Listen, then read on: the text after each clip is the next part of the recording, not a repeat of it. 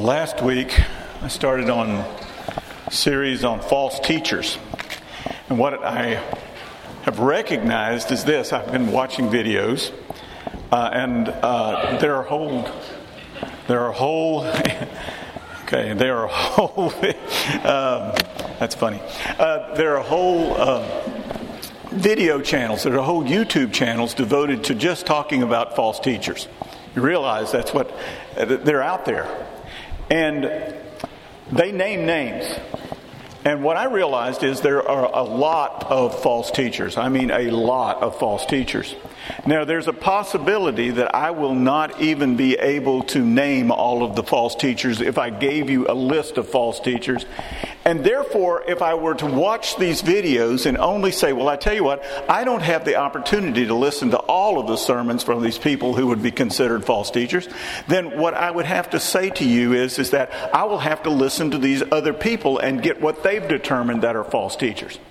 And as long as there are video channels completely devoted to false teaching, and they're naming false teachers one after the other, eventually I'm going to come across some of these people that are not false teachers.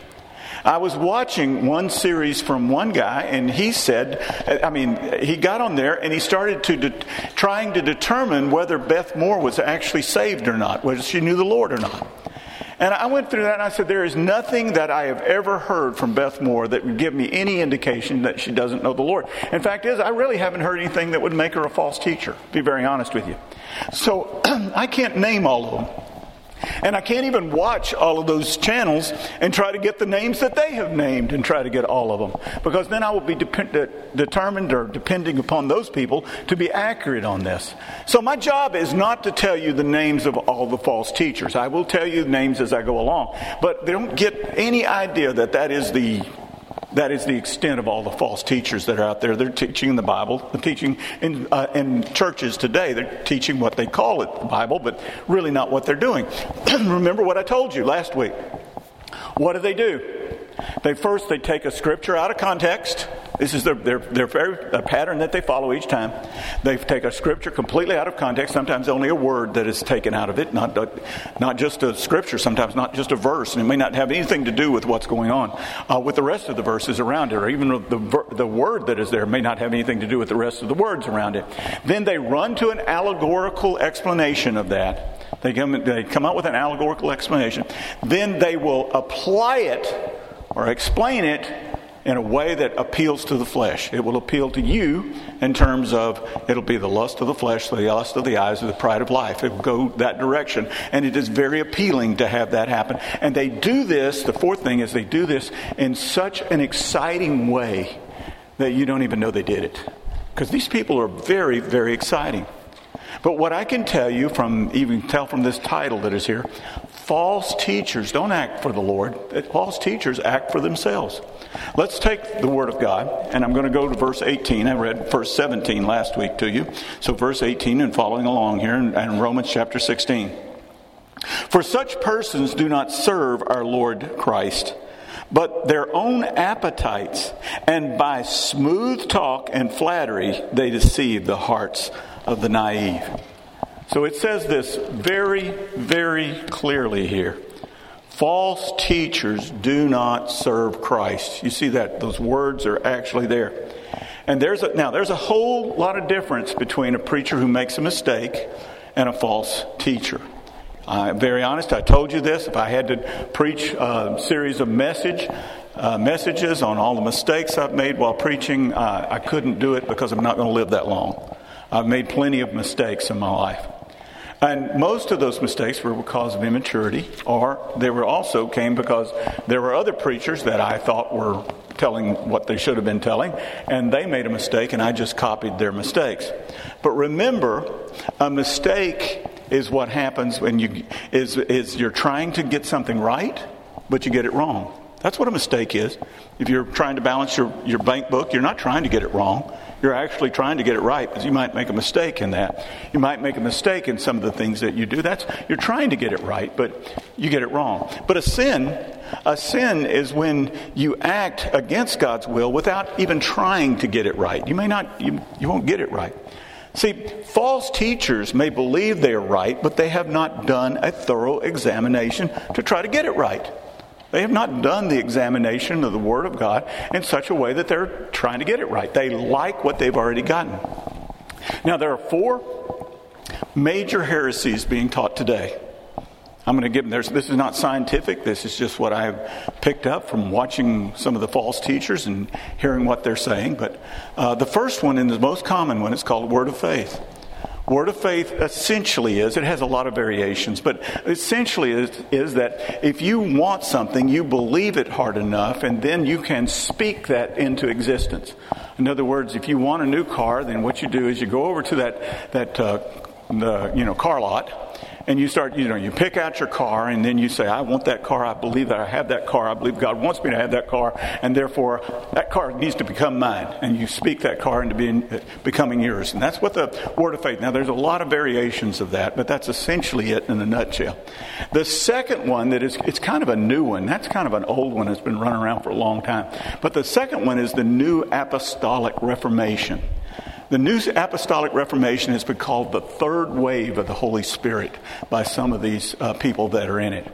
And in this, a person becomes an apostle. And the, uh, the belief there is, is God is restoring the office of apostleship, apostle as if they were the apostles of Jesus today. Therefore, they can they could write scripture, I guess, if they wanted to. They, but nobody can say anything against them. They can't they can't be a, a, approached in what they're teaching, or and, and, basically they can come up just about with anything they want to uh, come up with, and they're right because they're apostles. In fact, in one of the churches that I know of, uh, you send them so much money and they'll make you an apostle. I don't quite get that, but that's what they do. Third one that is commonly out there is, is called Arianism. Arianism is not the same one, you know, we, you've heard that word probably used, or what sounds like that word used uh, when Hitler was saying he had a master race. That word is A R Y A N I S M. That, that's not what we're talking about. This is Arianism, A R I A N I S M. It comes from a guy named Arius. And Arius believed that Jesus was close to God, but not quite. You understand? He wasn't a Trinity. He was created by God, according to the, the to the uh, Arians. That he was created by God, and God created him basically to create the world. And, and there's some other things that they're saying about uh, about Jesus, but he's not quite God in the Arianism. And you have to understand this was incredibly popular in the third and into the fourth century. It was very popular amongst Christians to believe this. Um, this heresy is what it was. Uh, and we see it today. We see it a lot. I mean, Mormonism believes that. I mean, that's not necessarily a Christian group, but Mormonism believes that. But we'll see it also sometimes when it is taught along the lines of Jesus was a great teacher, and that's all he was, or great, Jesus was a great prophet, or, or whatever it might be that the people will say that he is, then that's Arianism, and you can hear that come out in, in some pulpits. The last one in, uh, that uh, we don't talk a whole lot about, but, but it does happen, is called modalism. Modalism is the idea that God exists in modes. In other words, He was God the Father in heaven. And then when he became God the Son, they emptied out heaven so he could come down here. And then when he was going back to being, you know, up to heaven again, on the way up, he turned into the Holy Spirit and came back down. And so right now, heaven's kind of empty, if you understand what's going on. A scripture will not uh, validate that in any way because you've, what, what does the scripture say? Jesus is sitting at the right hands of God the Father. well, then if we got the Holy Spirit, then we got all three. You, do you understand what I'm trying to say here? This is modalism. I, have heard this, uh, literally heard this on uh, the internet. I didn't actually go there, but I heard Steven Furtick in uh, North Carolina preach this. And, and, and I'm just going to be honest with you folks. And, and that's, I think, because he's a disciple of T.D. Jakes.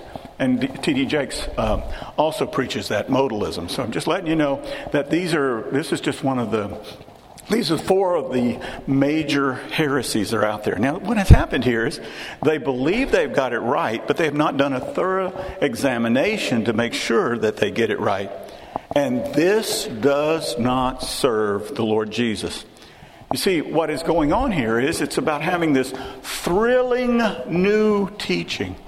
And people gather around, just like the Greeks did back in the, you know, in, even in the New Testament. They gathered around every thrilling new teaching. But here's the problem. When you have a thrilling new teaching, it's like getting on a treadmill that keeps going faster and faster. You see, when you have a thrilling new teaching and you want people to come back again, you have an encore problem. You see, what you must do is, is that you must do an encore that was greater than what you did before so that you can get them to ask for another encore. You're going to get want it again, and then you want it again, and you want it again. And so you must get better and better to get another encore. You see, this is a problem that we have even in some worship services today. Because when it is about the encore, the show must be greater than it has ever been before. It's always going to be about the show. The stories need to be more miraculous. You got to have more engaging stories, get them more emotional than they've ever been before. You've got to get that congregation literally worked up into a frenzy in some ways in order to get them to come back. The music must be just really over the top all of the time. The set, the costumes, and the light show. And believe it or not, churches have light shows too. And they, it must be greater than it has ever been before. But if it's if what we share is about us, and what I mean by if it's what we share about us, it means is it's about what we are doing, not what God is doing. But if it's about us, it isn't about God's word. And fact is, is that the more it isn't about God's word, the more it is about us and what we're doing. And this does not serve Jesus. It does not serve Jesus. You see, serving Jesus is to obey him. Jesus told us to make disciples. And how did he say we should make disciples? We should teach them to obey what I have commanded. That's what he's saying.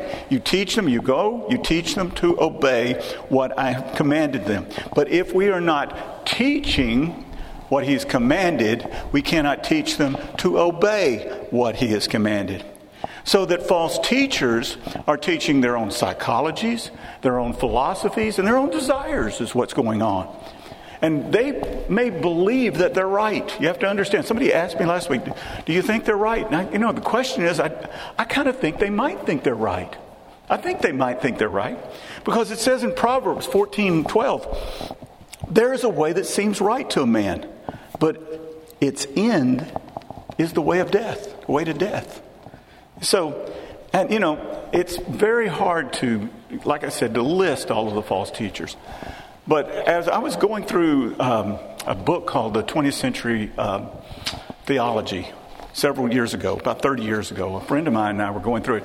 We came up with these five characteristics of what causes people to become heretics. And we looked at those. We started in the, in the 1700s, and we went through each of the theologians up until that point, and we looked at those that were a part of heresy and those who were not. So here's the five things. Those who do not hold to Scripture as God's Word are likely to become heretics. See, what should happen is, is that we should not be able to say what Scripture, that, what we want it to say. We should be able to say Scripture needs to tell us what it wants to say. And I told you about how I tried that in seminary last week, and, I, and it didn't work. I wanted to make something say what I wanted it to say, not what it actually said. And so it's, we got to hold to the Scripture. Second, those who do not study Scripture are likely to become heretics. In other words, if you keep just picking out that word, if you just keep on picking out that scripture, and you don't take the context around it, and you just start taking your psychology and your philosophies and your own desires and you start doing I mean, you're going to become a heretic because you're going to start saying what you want to, you want to say. Third, those who are not held accountable for what they have done uh, with Scripture are likely to become heretics. And what, they, what has happened with a lot of these false teachers, I don't know if this is true of all of them because I don't know, their, uh, I don't know what they actually do, but many of them have bodyguards that surround them. And these bodyguards that surround them are there, they say, to keep them safe. But in reality, safe from what? I will tell you what they need to be safe from. Safe from somebody that comes up with the Bible starting to ask them questions about what they just said. so you can't get to these false teachers. They are not held accountable because they make it a practice of not being held accountable. And when you look at their boards that govern wherever they are, it's usually them and their, their spouse and somebody else that is in agreement with them. And sometimes it's another false teacher from another place. And that's, that's just the way they're not held accountable. Number four, the, those whose popularity continues to grow when they have a new understanding and an incorrect interpretation caused by an incomplete grasp of the Scripture are likely to become heretics. Their popularity continues to grow. And, and folks, I want to say this again and again here is, is, that, is that popularity is not any proof that they're preaching out of the Word of God. I mean, you, you have to realize some of the great preachers in the past were actually fired by their churches. Uh, Jonathan Edwards, for one of them, you know, back in, uh, a long time ago in the, a great revival that came out, uh, preached this message, sinners in the hands of an angry God, yet they, they, they canned him. So popularity is not the situation. And the fifth one sounds a lot like it because it says, Those who gather inordinate attention and inordinate financial gain through their teaching are likely to be, be heretics. These are the things that I've, I've found that, they're, that uh, uh, bring about these heresies because they have so much attention and they have the financial gain. In fact, is they really don't need. They don't care if anybody objects to what they say. They got the money that they can ride right through all of that. So they they keep on going. But the godly teacher, on the other hand, the godly teacher is full of godly wisdom. There's a whole lot of difference there. And and here's the situation about the, the, the godly teacher. Godly wisdom requires humility. It requires humility. Because you realize what we're getting. We're, we're getting something from God. James 3:13 says, "Who is wise and understanding among you? By his good conduct let him show his works in the meekness of wisdom." You know, false teachers are coming up with their teaching by using their IBMs, their itty bitty minds. That's what they're using.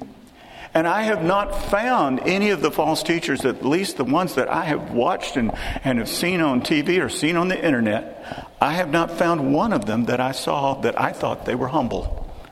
I saw them full of themselves. And so they're seeking this new teaching always for the purpose of bringing attention to themselves. And, and how do they gather all of these people in? How do they gather their crowds in? Well, false teaching is deceptive because it is so close to being right. If it were so outside of being right, nobody would listen to it. They'd say, that's wrong. That's terrible. See, deception is never the goal of the godly teacher, but the thrill of the crowd is the goal of the false teacher. And the proof of being right is the crowd and the amount of money that's brought in. And before you throw another rock at a bunch of false teachers, I can tell you that I've been in a lot of Baptist churches that have used that very same thing as the proof that they're doing what is right. They will say this along the lines was, were, was this a successful uh, meeting or successful? And they will talk about how many people came, not whether the Word of God was ever even mentioned. And they will talk about how much money was brought in. Those two things right there are how we determine what is right. Well, I can tell you something. Jesus wouldn't have done very well with this, would he? At the end, they left him. They, they weren't even around him. And and he certainly wasn't incredibly wealthy. You see, I have gotten hooked on some of this stuff for just a little while. And sometimes I will hear some teacher, some preacher that I've never heard of before. And they will say something that is biblical. It is the truth. And they'll say something that I like. And, and then I, I go along with them for a ways. But it's like this it's like when you put that worm on the hook when you're fishing, you're hiding the hook. And so that what happens is, is that that fish looks out there and says, that's a scrumptious meal. I think I'll get me some of that. And so he goes over and gets some of that and he gets hooked. Well, what has happened with me is I've gotten a little hooked on some of this stuff. But when I start considering this new teaching, I often see the hook. Because the reason I got pulled in, why? Because it was so close to the truth that I got pulled in. And I didn't realize it. The godly wisdom And the godly teacher recognizes that godly teaching comes from God who requires humility to walk with him. See, godly wisdom cannot come from the proud. Just recognize that as a standard that is out there. See, spiritual things must be understood by the Spirit. 1 Corinthians 2:13 says, "And we impart this in words not taught by human wisdom, but taught by the Spirit, interpreting spiritual truths to those who are spiritual." And here's what I know, folks. I can pick up the Bible I can read a passage. I can take my education and my, my previous understandings of that scripture, and I can come up with what I could probably get away with in, in, in seminary as a pretty good sermon. Do you understand what I'm trying to say to you? It won't be a spiritual message. It will just be a man made message from me. So, what happens to me, and this is what I have to do each week, is that I have to first go before the Lord and say, Lord, I don't fully understand this scripture. I have to humble myself to say, I put myself under the authority of the scripture itself. And then I pray over it.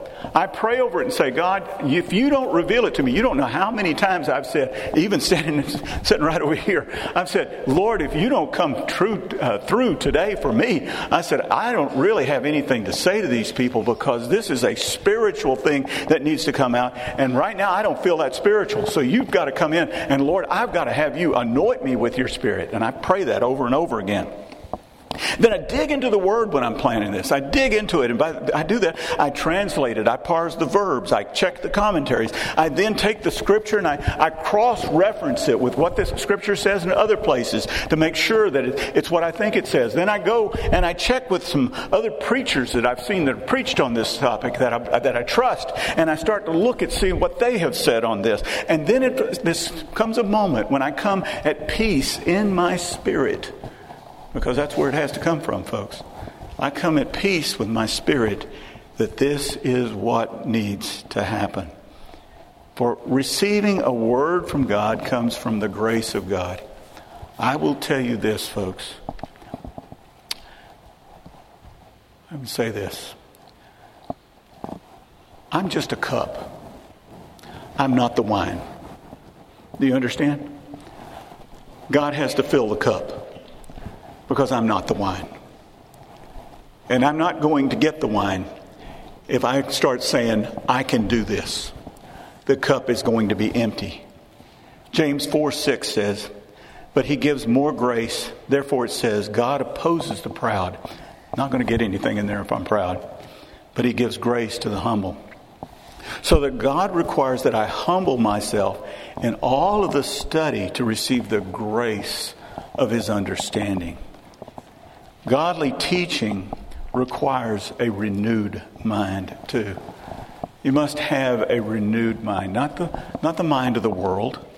Romans 12, 2 says, Do not be conformed to the world, but be transformed by the renewal of your mind, that by testing you, will, you may discern what is the will of God, what is good and acceptable and perfect. that word that is up there that says conform to this world is the concept that, that we are one thing and the world wants us to conform to it. That's not who we really are, but that's what the world wants us to do. We want us to conform to it. The world wants us to say the goal in your life needs to be your physical uh, pleasures, your, your possessions, your, your money, your, your pride, your power. This is what the world wants to say for, for us. And so, godly teachers cannot be rooted in that. For false teachers are found rooted in the world. They're often caught in their physical pleasures, possessions, and money and pride and power. In fact, their scheme sometimes, if you watch it, should be called Show Me the Money. Because that's what they do. Show me the money. Martin Luther, when he nailed his 95 thesis on the castle door at Wittenberg, Germany on, on October the 31st, 1517, had a complaint, well, at least one of those complaints about the churches, is that they were taking in money hand over fist. Now, they were doing so in order to build uh, new cathedrals. There's nothing wrong with that, by the way. Building new churches is not the problem. The problem is they were using unscrupulous ways in order to do it. What they were doing is they were selling forgiveness. You go to the priest, you pay him enough money, you got forgiveness, whatever you did. In fact, they would sell something called a writ of indulgence to the more wealthier people, and that way you could, you could go have an affair if you wanted to. You see, you could say, we'll buy that. I'll buy that. I can buy it in advance, and then I can go and do it. And then I got forgiveness already before I even get into it. They were selling the idea that you could pray somebody out of purgatory.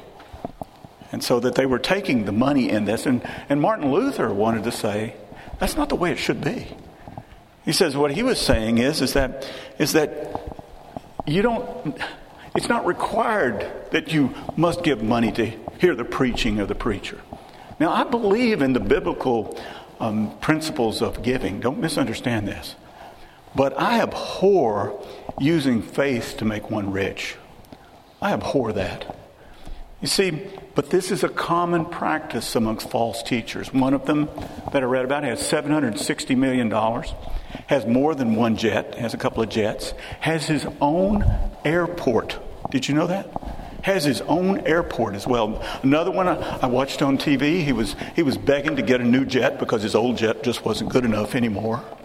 You understand? I'm, I'm, looking at what they've got, and they've got, you know, here we're going, we're going 50 million, 150 million, 300 million, and I'm looking at this and I'm going, is this what God really wanted us to do when He called us to preach the gospel? And they will say, oh, but God has blessed me. Oh, come on, folks. Isn't that just an excuse for saying I fleeced the people? This is what it looks like to me. See, what I see is, is that these, these, these false preachers, are making it all for themselves. But the, the godly teacher, godly teachers are full of Jesus. They're full of Jesus. And, and what they do is, is this is the, the thing in being able to recognize them, because I know that some of you are going to leave this place, you're going to go somewhere else sometime, and you're going to be able to, you're going to have to pick somebody that's going to be your preacher, and you want to know, how am I going to know if this guy's godly or not godly? Well, see, godly people empty themselves. They empty themselves of what they could have to get what God has for them. Philippians 2 3 says, Do nothing from selfish ambition or conceit, but in humility count yourselves more significant than others. Let each of you look not only to his own interest, but also to the interest of others.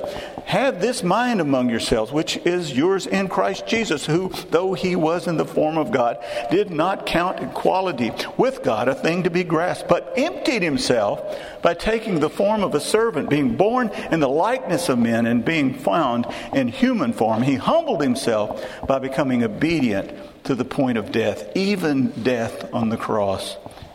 Jesus emptied himself by not assuming the role of God. Was he God? Absolutely, he was God. But he was not assuming the role of God. I mean, I like to look at that this way. It says, if I close my eyes, I can't see, but it doesn't make me blind. I can open my eyes at any time and I will be the seeing person that I know that I am. Jesus was God at all times, but he chose not to become filled with himself or, still full of what he who really was. He emptied himself. So that godly people are revered, but they don't seek reverence. Godly people are honored, but they don't seek to be honored.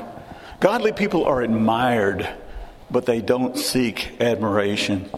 In other words, godly people have the capability of all these things, but they've emptied out the things of the world for the things of God. One of the pastors that I served with years ago, he showed that to me by the way he lived his life. He was the most humble preacher I have ever known. I knew him in his, you know, you, you work on a staff with somebody, you get to know them. And I got to know him pretty well. I mean, he was a man of prayer. He was a man that was, he was soft spoken. I always said to people, he goes to the pulpit like a sheep, like a, like a lamb and then he roars at the people. And I don't mean he was loud. I mean that he gave you the Word of God in such huge helpings that you could not deny that he was a humble man having received from God. But false teachers, teaching is all about them. A false teacher is a legend in his own mind. They have an insight that nobody else has. They have their level of teaching that nobody else will be able to reach. See, a false teacher benefits himself while saying, It's all about you. The false teachers will say, You need to send in the seed money. You send in that seed money, and you will have all the wealth that you need. You send in $100, you'll get $1,000. You send in $200, you'll get $2,000. And they'll go through this. And what they're saying is, you send it to me and you'll get everything that you want. And if you give a donation of $100 or more, you'll get my free book. It's called It's All Fertilizer. And that's the truth, folks. Uh, you know, some false teachers even put on a show to make you believe what they say. They'll get a Bentley and they'll park it out front and let everybody know it's their Bentley. They'll get a Rolls Royce. They'll park it out front. You can see, you, you can't tell people that they know how to make you rich if you don't look rich yourself. So they do this sort of thing. But what they're doing is they're feeding their own appetites. They're feeding their bellies. Philippians 3:19 says, "Their end is destruction.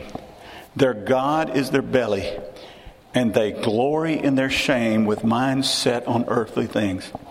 I heard one of them say this. I know that they say that the streets of heaven are paved with gold, but I want my gold now. Heard that. Literally heard that from one of them. And I thought, you know what? He's getting his gold now. I'll tell you what he's getting. But what does the scripture say is going to happen to them? It says that his end is destruction. You can take his gold, but his end is destruction. And you know where his heaven is? It's right now because he's not getting one afterwards. That's what the scripture will tell us. See, I will say this in conclusion of all of this. Be careful when you see the greatest show on earth. Often it's just smoke and mirrors. Pray with me.